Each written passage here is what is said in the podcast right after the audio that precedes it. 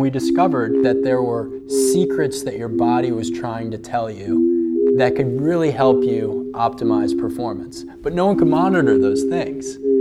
And that's when we set out to build the technology that we thought could really change the world. Welcome to the Whoop Podcast. I'm your host, Will Ahmed, founder and CEO of Whoop, where we are on a mission to unlock human performance. At Whoop, our clients range from the best professional athletes in the world to Navy SEALs to fitness enthusiasts to Fortune 500 CEOs and executives. The common thread among Whoop members is a passion to improve. What does it take to optimize performance for athletes, for humans, really anyone? On this podcast, we dig deeper, we interview experts, we interview industry leaders across sports, data, technology, physiology, athletic achievement, you name it. How can you use data to improve your body? What should you change about your life? My hope is that you'll leave these conversations with some new ideas and a greater passion for performance. With that in mind, I welcome you to the Whoop podcast. Hello, everybody. Kristen Holmes, VP of Performance Science here at Whoop. We are kicking January off with our new favorite concept not resolutions, but rather restolutions. I know, it's clever. So, in the spirit of restolutions, I'm here with resident sleep expert, director of data science and research, and my absolute favorite person on the planet to talk about all things rest, Emily Capodilupo. Thank you, Kristen. in today's pod, Emily and I are going to dig into what is happening to the body during the various stages of sleep and why these states are absolutely critical to both short and long term performance. We'll also talk about the mechanics of sleep in terms of regularity, sufficiency, and efficiency and what they mean exactly, and most importantly, how you can leverage Whoop sleep data to better understand your personal sweet spot. The reality is, folks, when you are in your optimal sleep groove, pretty much everything else in life corrects itself. Okay, Emily, biological sleep. It's complex and dynamic, but we're going to do our best to, to break it down in a simple way. Uh, these are things that Emily does very, very well. So there's, of course, the anatomy, but we're not going to really talk about that. Um, but we are going to talk about the architecture, which Emily's going to dig into the sleep stages, um, and then the actual behaviors and tactics behind the good night's sleep that drive sufficiency, regularity, and efficiency. Okay, so starting with the sleep stages, Emily, why don't you bring us through what that looks like? Sure. So there's four different stages to sleep. The first one is actually not sleep at all; it's wake. Uh, and then within sleep, there's what we call light sleep. That's sort of you know where all sleep begins. Um, then there's slow wave sleep, which is the physically restorative part of sleep, and REM sleep, which is an acronym, it stands for rapid eye movement, uh, and that's the mentally restorative part of sleep. And that description, it's a little bit of an oversimplification. Uh, you, all stages of sleep are, are quite complex, but sort of generally sort of slow wave sleep is when a lot of the physical damage that we do to our bodies all day long gets sort of repaired. Uh, and rem sleep is when sort of we take our short-term memories we consolidate them to long-term memories. It's also where we have the most exciting dreams. Uh, and so it's sort of generally thought of as being the sort of more mentally uh, restorative part of sleep. When do you get the so if, looking at rem specifically um, what kind of part of the night do you tend to spend the longest in REM? Yeah, so it's actually really interesting. If so, there's these like graphs, which is basically like over your sleep, um, you know, what stage of sleep you're in, and they're called sleep architecture graphs because they almost look like little city skylines. Um, but you typically you, know, you fall asleep. Um, most people fall asleep within about 10 minutes of trying to fall asleep.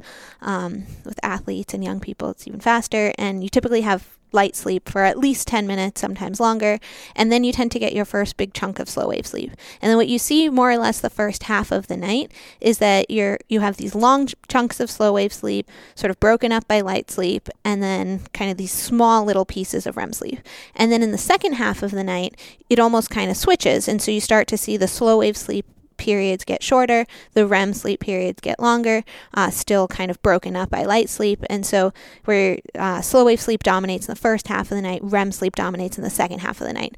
And there's actually a lot of information to be learned, not just from sort of, am I getting, you know, enough slow wave sleep or enough REM sleep, but where in the night those stages are happening. Because what I just described, the sort of slow wave sleep dominating the first half, REM sleep dominating the second half, is sort of typical healthy sleep in non sleep deprived individuals what we see is that if somebody gets up early, mm-hmm. and so, you know, your body will. Uh, early in the sense that they're it's a short yeah, sleep. short. They so didn't uh, achieve their, their five total six need. hours into the night.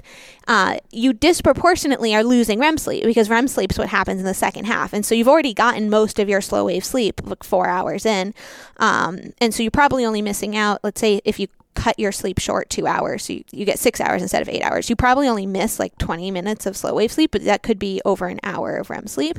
And so then what happens is you're actually REM sleep deprived. And there's some evidence that we actually have separate homeostatic mechanisms that regulate like slow wave sleep deficiency and REM sleep deficiency. And it's not just like one sleep deficiency. And so now, like, you know, fast forward to the next night, you're short on REM sleep. You actually got all the slow wave sleep the night before that you needed. And so what you see in the following night is that REM sleep creeps earlier. And so great sign that you like didn't get enough sleep last night is that you're actually getting REM sleep like too early in the night. I think that's such a great point. You know, if, if people are, really geeking out on their data and, and want to get it right, you know, that's that's a great indicator that okay, I'm probably not spending enough time in bed. Uh, and you can look at when you're spending, you know, at what what phase during of the night you're actually spending more time in, in REM versus wave sleep, and you kind of want it to, you know, map in, in an optimal kind of an appropriate way um, to facilitate the kind of restoration that you that you really need to kind of, you know. Uh, perform at your best. Exactly. Yeah. So Yeah. um, I think I would always really encourage people to kind of look at that graph and, and to understand like that the way things are shifting from night to night has a lot of information, not just looking at like the summary statistic that says like, oh, I got either 87% 87% of my sleep right. or even that I got, you know, an hour of REM sleep or whatever. Um, you know, if you're cutting your sleep short and then you see it start to creep up earlier and earlier in the night, that's like a really great sign that your body's saying, I like am not getting I'm not getting enough sleep. Um, and that's going to be like more robust than like any summary statistic uh, that we can provide. Hundred percent. Yeah. So dig into the the sleep graph. I Mm-hmm. think you know the the app itself obviously has just tons of information beyond, as Emily mentioned, the summary statistics. So if you really get into that graph, you can start to look at your your individual architecture and and make sure that you're, you know, um, kind of flowing on that graph in a way that's that's ideal. Yeah, and this is something that we've actually written about uh, a, a, quite a lot. There's if you go to whoop.com slash validation, uh, there's a white paper that I wrote, I think in like 2015. yeah. uh, and it's like It's why though. sleep staging is important for athletes or something like that. Um, and we actually show you a couple of different like sleep architectures. Um, and sort of what they mean and how to interpret them. So, uh, if you want to geek out further, go Yeah. there. Let's. How about we talk about some of the anabolic benefits of, of slow wave sleep real quick? So just from an athletic perspective, but you know, just anyone who generally wants to, you know, perform better in their in their training and, uh, you know, what they're doing during the Sure. day. During slow wave sleep, we produce 95% of the human growth hormone that we're going to produce in the entire day. And so, for anybody who worked out, you know, during your exercise, you break down your muscles, you damage your bones, you sort of all this um, physical damage takes place. And the process of getting stronger happens when you sleep, when we go in and we sort of take all that damage and rebuild those systems stronger than they were before. And so, if you don't get enough slow wave sleep the night after a workout, you don't produce the growth hormone that stimulates that process. Uh, and, and sort of human growth hormones, sort of the big one, it's really important, but there's other. Um, hormones that get produced during this time as well. But that recovery process, the physical recovery from your exercise that makes you stronger, happens when you sleep. And so, like the biggest thing that um, you know we try and help our athletes avoid is sort of like you know working out really hard and then you know because tomorrow's a rest day and therefore kind of like goofing off tonight because you don't have to perform tomorrow. But you really want to think about sleep not just as preparing you to perform the next day, but also as where like that performance like turns into a physiological gain. And so you need to get good sleep before you work out in order to exercise well and to perform well in the workout. But you really also need to get that good sleep after you work out or you're not going to get that like return on investment on your workout. And this is another way to think about your data. You know, if you're in a situation where you might suspect you're kind of overtraining or overworking, um, i.e., you're you know kind of building up high levels of cortisol, uh, which is kind of that stress hormone that's going to really get in the way of our ability to uh, get into those deeper stages of sleep.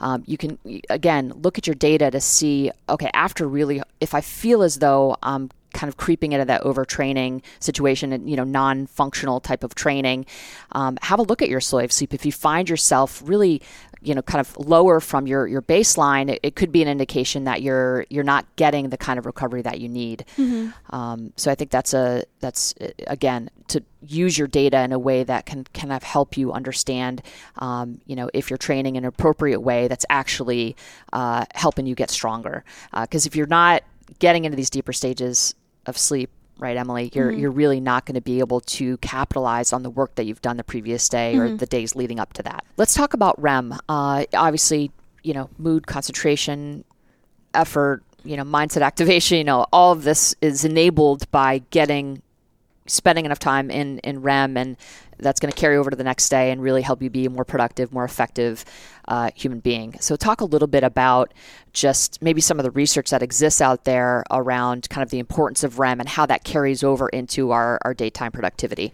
Yeah, so REM sleep, we talk about being like the mentally restorative part of sleep, yeah. but anybody who's ever done a sport at really any level knows that athletic performance is it's very physical, but it, there's yeah. also a huge mental game to it. And right. if you think about any you know aspect that requires focus and reaction times and all of that kind of stuff, it's very um, th- that's like the sort of the mental restoration that REM enables. So yeah. um, there's a study done in 2011 at Stanford University, and they looked at the reaction times of collegiate basketball players. This is Cheri Mah's. This is Cheri yeah. Mah's study. Yeah, yeah, we'll link to that in the show uh, notes. Yeah, amazing paper published in the journal Sleep in 2011. Um, highly recommend you read it. But one of the things that she looked at was the reaction times uh, for the athletes, and she showed that. So they use this test. It's called the psychomotor vigilance test, and it's really simple. Um, but it, elegant in its simplicity, where basically you have a button and then you have a black screen, and like a green dot appears in the middle of the screen. And as soon as you see the dot, you need to push the button. And so your score is like the time between when the dot technically showed up and like when um, you know you push the button. So a lot of things actually physiologically have to happen. It's like you you have to see it. Your brain has to register like what you're seeing. Right? Like it's oh, crazy. it's super short. Yeah, yeah it's well well under a 2nd right? A, and then you send like that motor signal um, you know, from your brain to your finger. Push push button and button gets pushed.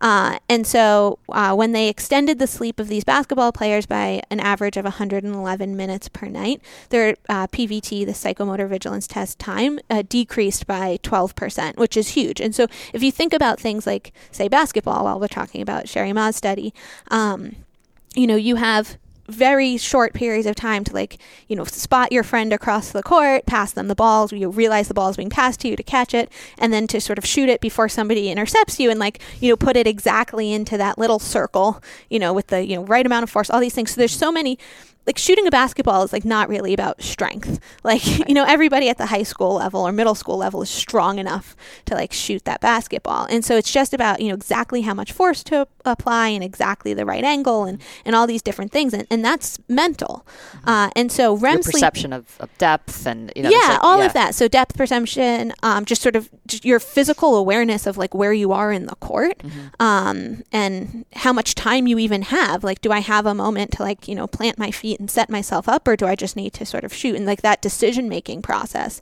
of like, um, do I, am I just going to kind of YOLO a little right. bit um, or kind of really, you know, make this a nice shot? If all of that stuff is getting improved with REM sleep, like if you're not getting REM sleep, sort of all of that stuff goes away. And so obviously Cheri Mah's study also showed that things like sprint times, which are sort of more pure strength based uh, assessments, they also improved. Um, but the fact that like you know the PVT improvement, and then also in-game uh, like field goal, goal percentage improved. So both this sort of abstract study of um, reactivity, but also sort of this uh, real life application of it. Um, both showed that like the more sleep you're getting, she didn't look at sleep stages, just the fact that they were getting more sleep. Um, so I, am adding additional research yeah. to sort of attribute that to REM sleep, but right. uh, sort of when you need that physical or that mental restoration in order to perform at your best. Yeah, so I think, you know, bottom line, and there's a really good study by Banks in 2007 where they looked at, you know, folks who were repeatedly restricting their sleep less than seven hours a night, and they saw impaired daytime cognitive functioning mm-hmm. on a mm-hmm. variety of tests. Um, so these declines essentially accumulate um, to levels that are really comparable to what's found after actual severe acute total sleep deprivation. So I think the bottom line, and this is what we're going to talk about next, is sufficiency.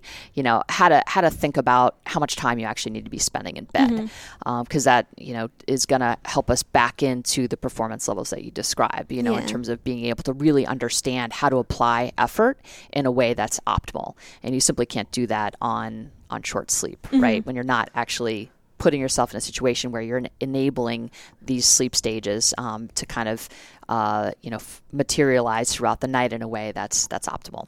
Yeah, and I think just before we move off of REM sleep, um, for all of the non-athletes out there, you know, REM sleep's also really important in mood regulation, which is sort Yeah. of part of uh, cognitive well-being, and sort of that ability to like. Um, you know, c- control your anger and like Yeah. be present and like all these different and- things and like um, just your mental health in general. And so, if you're not getting enough REM sleep, you, you sort of I mean, everybody knows what like a cranky toddler looks like. You know, we control it better, but adults have that same like sleep deprived cranky toddler thing Right. within us.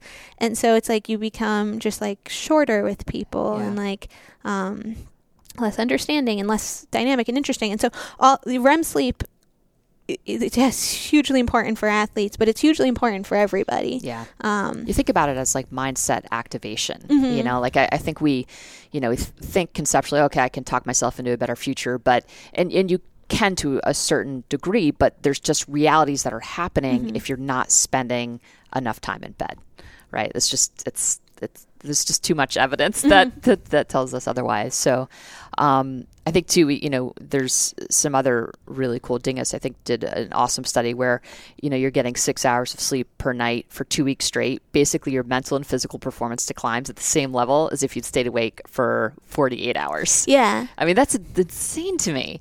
But and that's I think you know we talk about this a lot, Emily. Like you you can't perceive your own cognitive physical declines, mm-hmm. right? Like I don't know when I'm on the basketball court that I don't have the same depth perception or I don't have the same level of awareness of, of what's around me, right? Or you know I'm in the I'm in the office and I and I don't necessarily notice that like my mood I'm a little bit shorter and you know I'm, I'm not as engaged or um, or, or present. Um, so that the capacity to access all of that like that that that mindset and that presence is really contingent on on how the foundation of all of that is is really the, the sleep right? This is going to enable all the things that we're talking about in in all, whatever environment we're in. Yeah, I think that's that's such a good point that sort of a lot of people have no idea how sleep deprived they are and they have no idea how it's affecting things because it becomes so normal. right. Um, and also like one of the things that you lose as you become sleep deprived is that like self awareness. right Um, so you sort of like and, and one thing there's actually an interesting study. is there a happy oblivion to all that though no i'm just kidding well, except that everyone else is going to get annoyed with you, I guess. truly Um, but, but that's a really good point, Emily. Like that, you you know, you lose that kind of self awareness, and essentially, you just end up running like on low power mode. Is that a good way of describing it? yeah, um, that's actually my mentor, Andrew Phillips, always kind of described it that way. Oh, Um, nice. it, it's basically like if you know everybody with an iphone knows what sort of low power mode looks like in electronics but it's amazing how sort of similar our bodies are Yes. um, where like when we're sleep deprived we start to lose um, any sense of, of sort of like long term planning, long term Right. thinking. We start to become very f- reactive and very Yeah. focused on like short term optimizations because we just don't have the capacity to think long term. And so what starts to happen is we see that we make like really bad dietary decisions. We tend to reach for like higher fat, salty, sugary Yeah. foods. Um, it becomes much harder to kind of like get gritty. This is kind of to bring it back to athletic performance. You know, a lot of that whole like dig deep and like, you know, like Yeah. reach to the bottom and kind of pull out that like, you know, last little bit. Like we lose that ability to kind of access things that are are there. right. Um, but sort of, you know, yeah, that dig deep goes away. Yeah. And like that's happening both like in this sort of mental level where we sort of you know, stop caring about or, or being able to prioritize these other things. But it also is happening sort of physically. Like our bodies are sort of saying like, okay, we're in low power mode. So like what is non-essential, right? So you start to see things like, you know, sleep deprived people, they have thinner hair and more brittle nails and like their skin's not as like elastic and nice. And Yep. those are like the Your things we can impaired. I mean, see. there's- right, yeah. your vision narrows Yeah. for sure. Driving sleep deprived Yes. is very similar to driving drunk. Yes. You put people in so much danger uh, when you drive sleepy, and so many people who like would never drink and drive you will go drive on three four hours of sleep. Uh, which yeah it's please don't do that. We start to see all these processes and so like hair skin nails those are things you can see but it's going on internally as well which is why we see things like high blood pressure is more common in people who are chronically sleep deprived and you know, every form of cancer is more prevalent. Yeah. um, or there's a lot of really interesting research that goes on with like shift workers who are the sort of like uh, chronically sleep deprived and like easy to identify population and they just you know any chronic condition you name it they have it so much worse than everybody else there's so many things that you can see and not see and that you can sort of understand immediately and in the long term that you're just sort of your body can't do everything that it's built to do if you're sleep deprived. And so there's these kind of like short term things where maybe you like fumble your words a little bit and you're like um, a little bit, you know, in a bad mood or something like that, or you miss more free throws if Yeah. you're playing basketball. But then there's these sort of longer term things where like these like repair processes that your body needs to maintain day after day to function optimally just sort of don't happen and then you kind of put Right. them off um, and so then you start to see you know organs are failing and people Yeah. seem to age faster and Yeah. stuff like that I mean, there's not one process in the human body that is not influenced by sleep, yeah you know, and I think that's what makes it the root cause to Mm-hmm. a lot of bad things that can happen in in your life. um, there's a great Chuck Czeisler. Um, he's obviously one of the most, you know, uh, I think published researchers in the in the area of sleep medicine. He has a quote though that I think for anyone out there who is kind of leaders of people, uh, sleepless machismo is worse than nonsensical. It is downright dangerous and the antithesis of intelligent management. that's a great quote Isn't that just phenomenal? Um, I, I, th- I think about that a lot, um, you know, as I kind of navigate different high performance environments and, and kind of how people think about sleep. And, um, you know, there's just not simply not enough education uh, that happens around sleep. I think in the medical world, in education, I think some school systems are kind of getting on board with this concept of, um, you know, thinking about biological preference uh, in in the context of students and you know when to go to school, when to, you know, eh, you know, I think that's a whole other kind of can of worms, and we can maybe dig into that when we talk about regularity. But, um, but yeah, I just think conceptually, like really uh, focusing in, in 2020, if you're a leader of people, consider focusing um, on on sleep education within your environment. Yeah, I think it's such an important thing, you know, for, for leaders to th- be thinking about because there's definitely a culture of sort of if you're sleep deprived and, and sleepy, that it sort of indicates that you're important somehow, Yeah, right? and that you're like working really hard. so much to do and you're doing all this work and like all that stuff, and so people kind of wear their sleepiness like a, a badge of honor. Yeah. But I think we need this culture shift where it needs to be just as unacceptable, you know, to show up for work on you know four or five hours of sleep as it is to like show up hungover or high. Like you're Yeah. equally unprepared to work Right. because of decisions that you've made in the last you know however Yeah. many hours.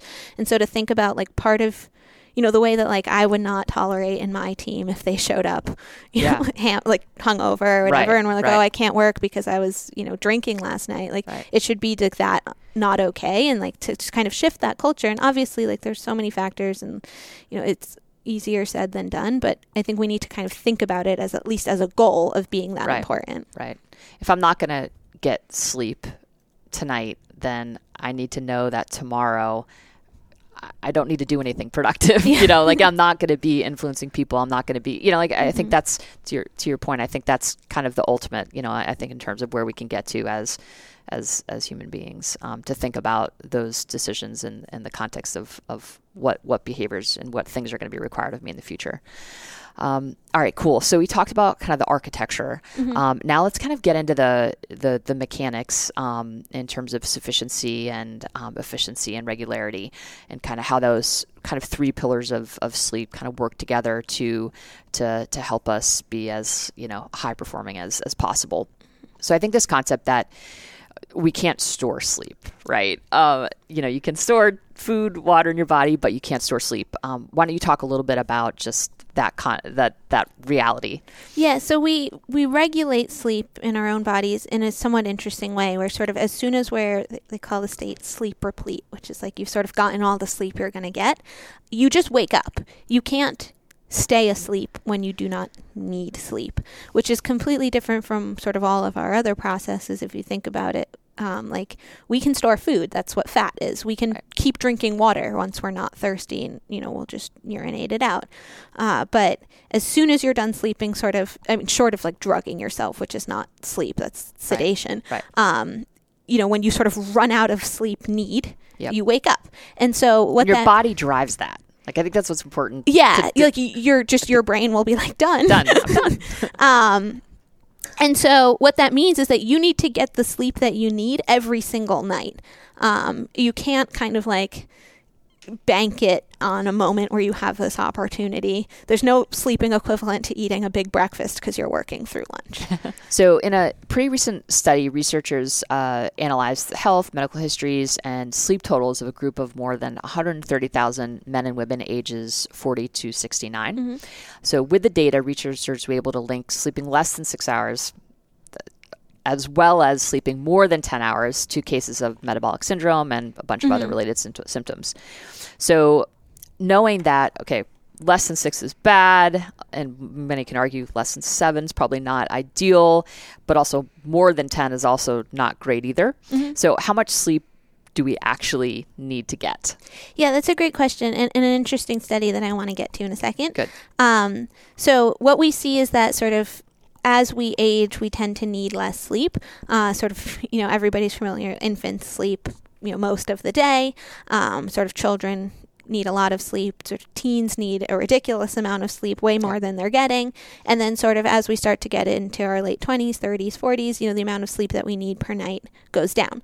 But there's we'll a link to guidelines too, Yes. just from the the Sleep Foundation. Um, there's a yeah. very important difference that I think a lot of the literature is confusingly lazy about with the difference between sleep and like time dedicated to sleep, what we at Whoop call time in bed. And so what happens is that as you get older, you need less sleep, but your sleep efficiency, so that's the like percentage of the time that you're sort of dedicating to bed, that you're sort of in in bed trying to sleep, um, in which you're actually asleep, starts to go down. So it starts to take you, you know, eight hours to get seven hours of sleep, and then you know nine hours to get seven hours of sleep as you get you know older and older.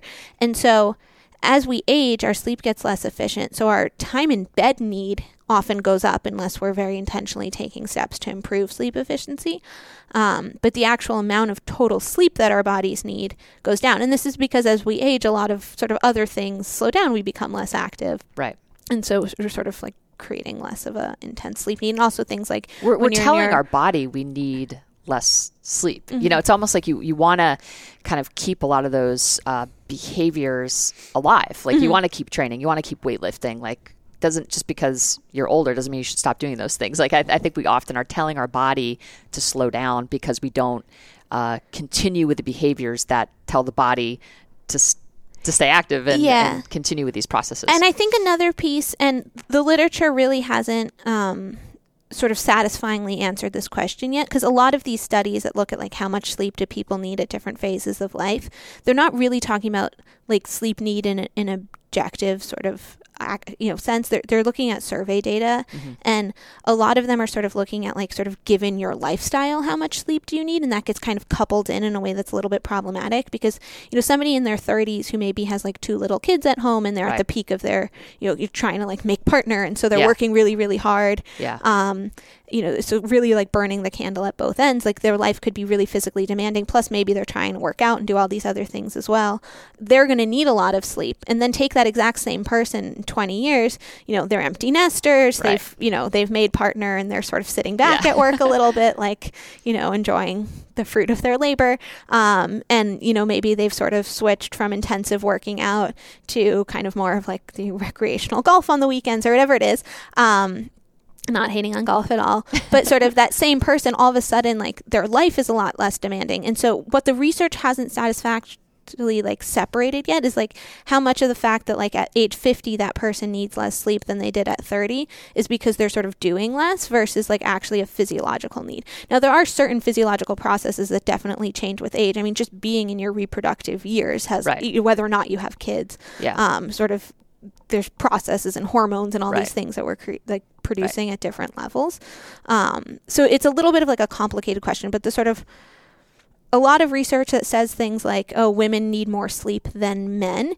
will then also sort of say that women sleep less efficiently than men, and they're kind of coupling um, sort of women need more time in bed on average to get the same amount of sleep. But Right. do they actually need more sleep, or you know, is it because they're both working and then also like kind of taking care of kids and all Right. these things? And like when men and women with exactly equal demands sleep at similar efficiencies like do they actually need more time Right. like it, the literature hasn't really answered that question in a satisfactory way yet that's so where, it's complicated individual data like in a lot of these research studies are, are awesome and they give us Mm-hmm. these kind of broad stroke kind of ideas about in this case you know how much time we need to be Mm-hmm. spending in bed but i think that's where the data can be really really helpful because everyone's individual life circumstances are going to be completely different their Mm-hmm. life goals are different like what they're trying to achieve is different um, so I, I think having some some data can really anchor you Mm-hmm. and and help you understand okay you know what given my life demands right now i actually need in order to to get the kind of quality sleep that i need to actually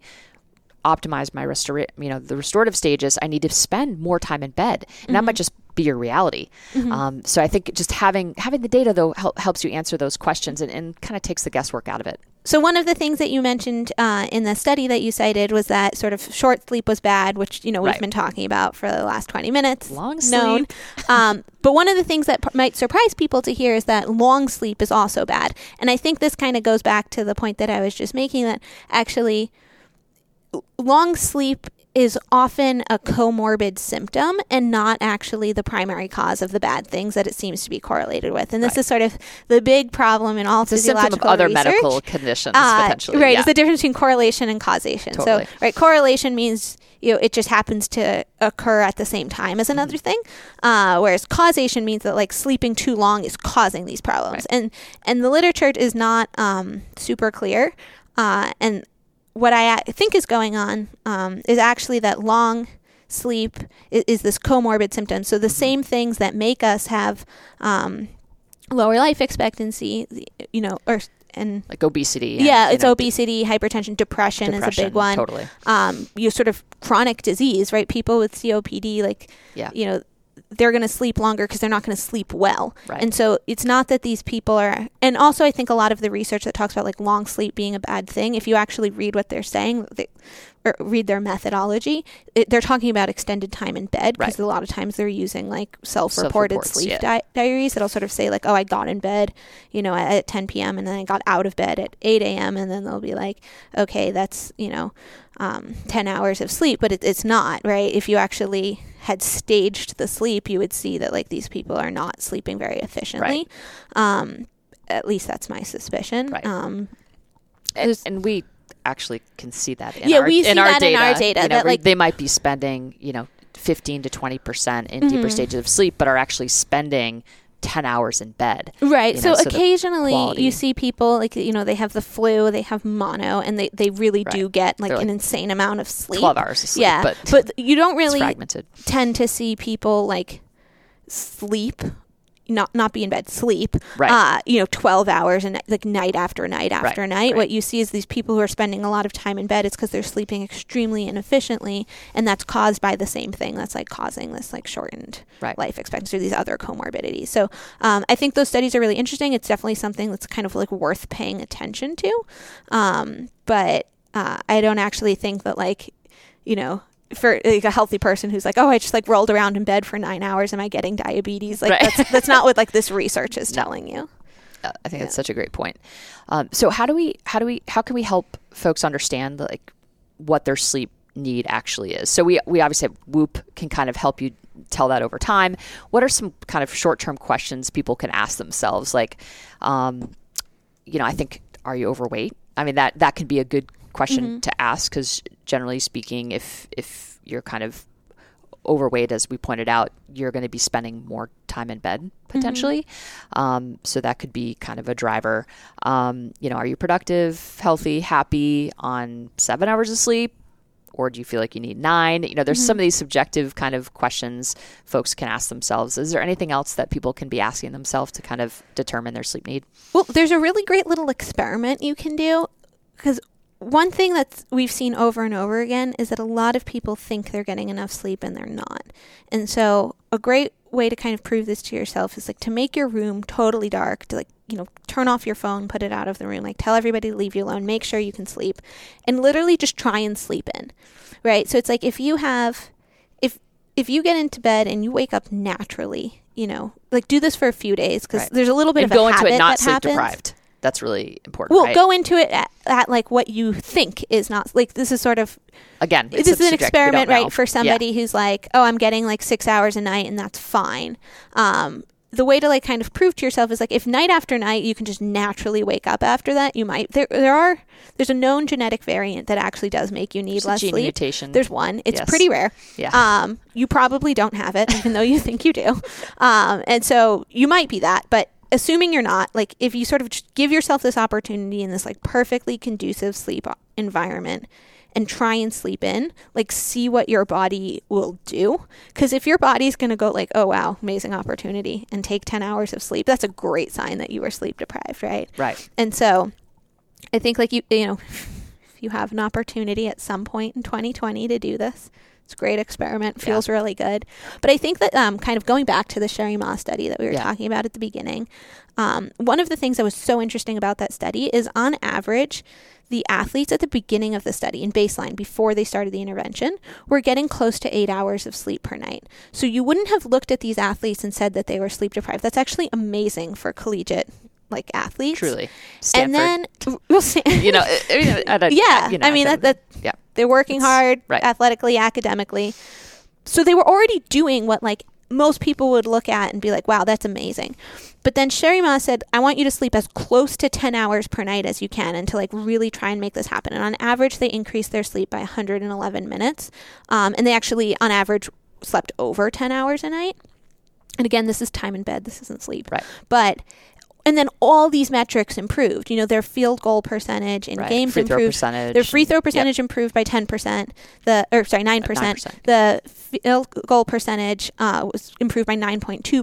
Mm-hmm. Their like sprinting times went down. Their vertical Um, jump. vertical jumps improved. they like didn't get injured or sick at nearly as much as like you would expect just based on like statistics from previous years.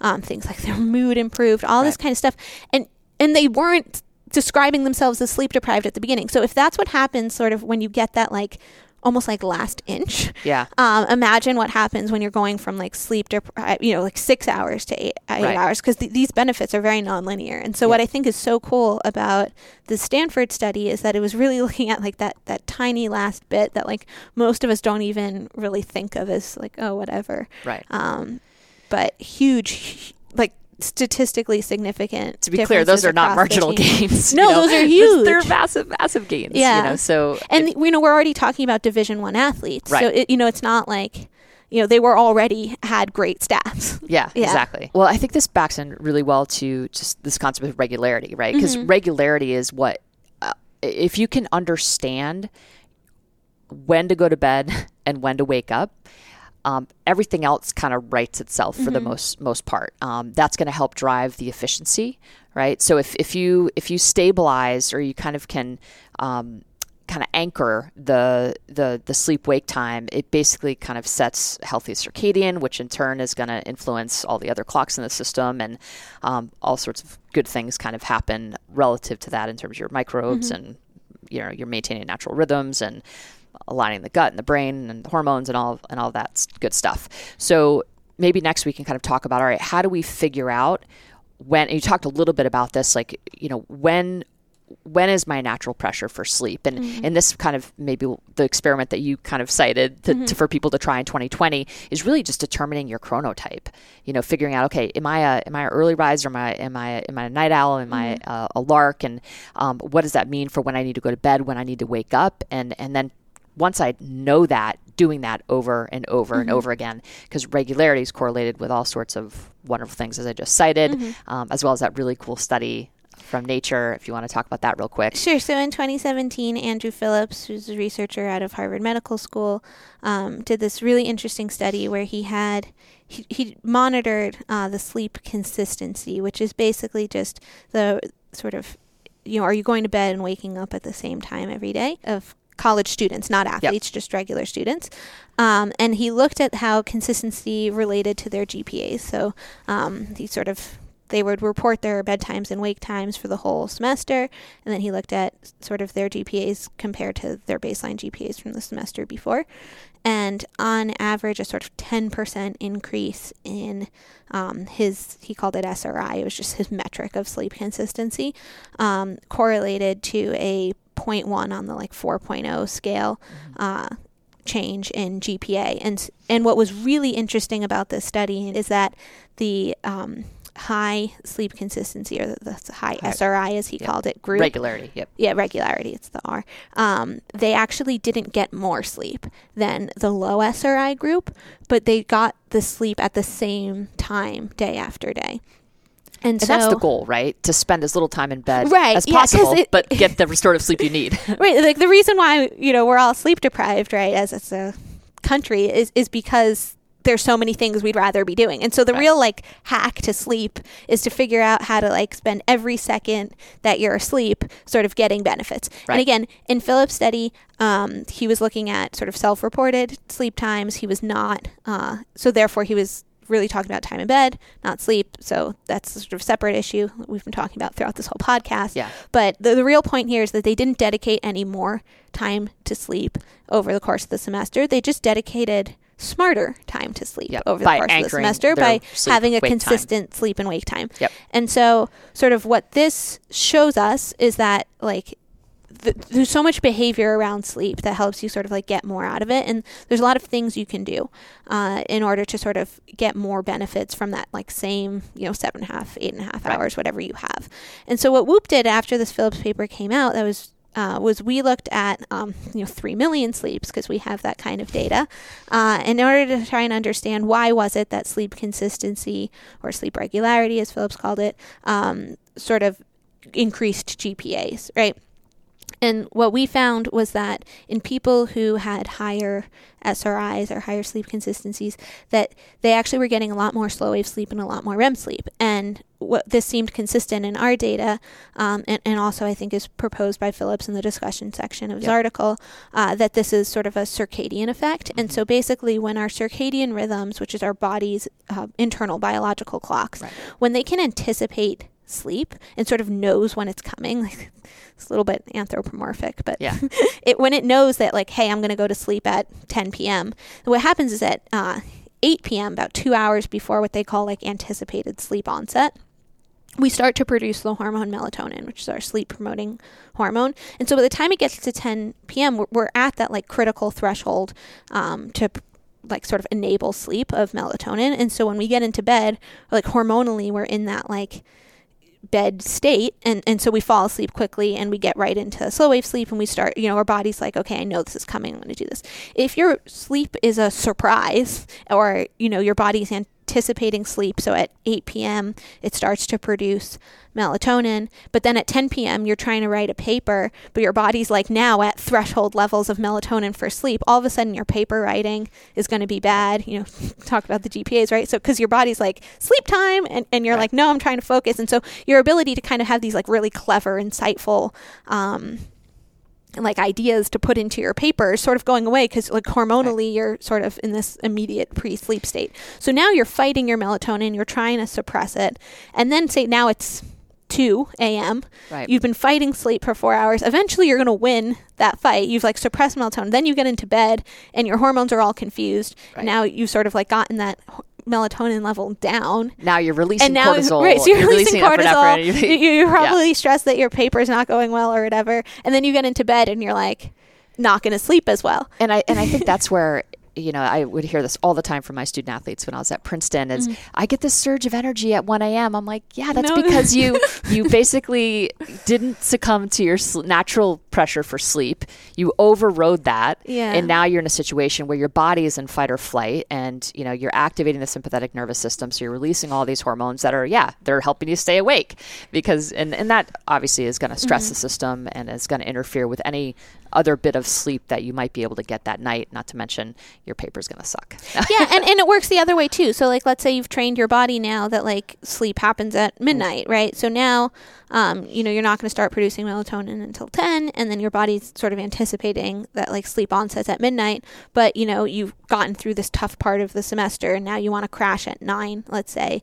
Well, now you'd have nowhere near the amount of melatonin you need. So you're going to roll around in bed, you're going to stress out, and it's going to be three hours. You know, you can kind of like by creating these like behavioral cues, you can kind of indicate to your body like I'm trying to sleep and, and speed that process up a little bit. Right. Um, things like turning off the light and like Yeah. going through a nighttime routine definitely help.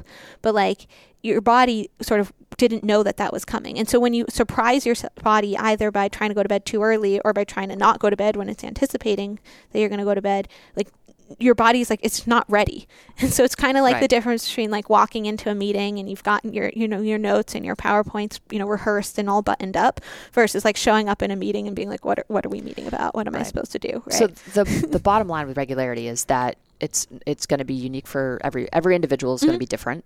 You need to understand what your chronotype is. You need to run an experiment where you understand when your natural biological pressure for sleep, i.e., when are you going to release you know ser- uh, melatonin, and you know what does that pre bed routine need to look like in order to kind of really help optimally facilitate you know whatever that natural pressure is um, and then you know there's a couple other things during the day that you need to do to i think run this experiment effectively um, is you need to stop probably drinking caffeine by two. I would say that's safe um, to, to, to say.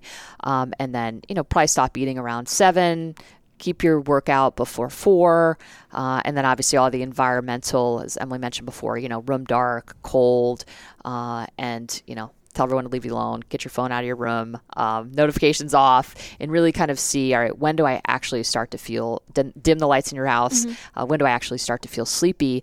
And then allow your body to go through that natural process.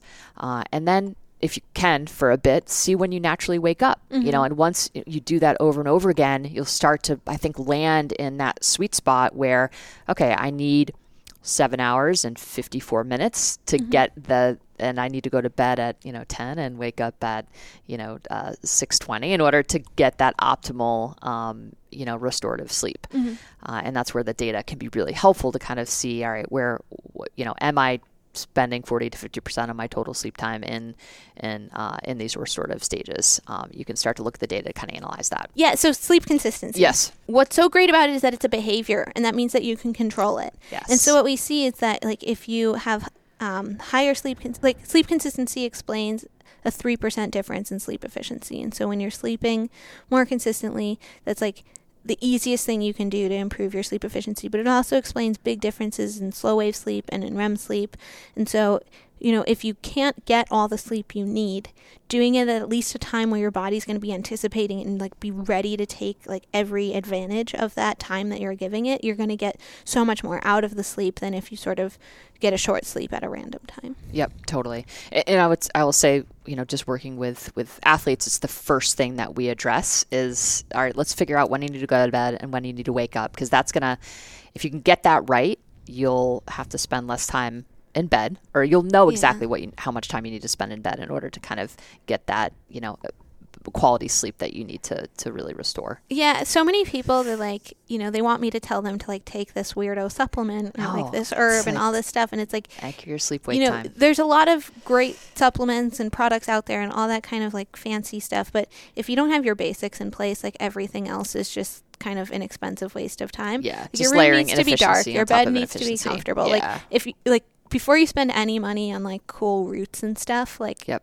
Go get blackout Get the curtains. basics. Yeah, 100%. Like just do those basics, and then it's like sleep consistency, and then it's like once you're actually behaving in a way that's conducive to sleep, once your environment is conducive to sleep, then it's like if there's still an issue, then we know that there's an actual issue. So that's Right. when it's worth talking about things like, you know, are you magnesium deprived? Like let's explore that, Right. and like you know, can we start these other things? But like taking magnesium when like you know you have city lights and noises streaming in your bedroom Yeah, door it- when you have a roommate who won't shut up, like Right.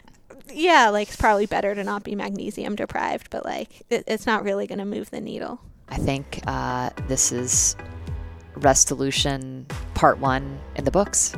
Yeah, so let us know um, Instagram or email uh, what other topics, you know, in the spirit of Restolutions that you'd like us to cover. Yes. If you're not already a Whoop member, you can join our community for as low as $30 to begin.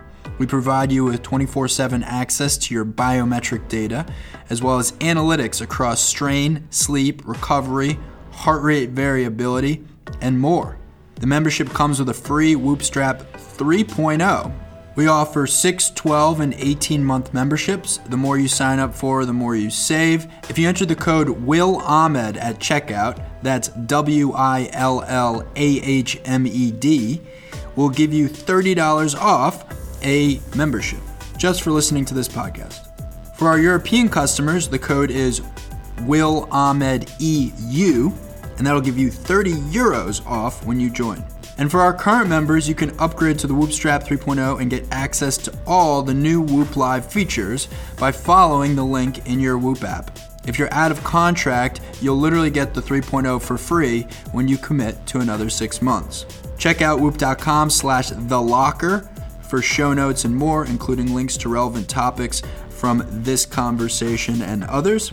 Make sure to subscribe, rate, and review the Whoop podcast on iTunes, Google, Spotify, or wherever you like to listen. We'd love to hear your feedback. You can find me online at Will Ahmed. I try to respond to everyone who reaches out. Uh, and you can also follow at Whoop on Instagram, Twitter, and Facebook. You can email the locker at whoop.com with any thoughts, ideas, or suggestions you may have. Thank you again to all our listeners, to all our Whoop members. We love you.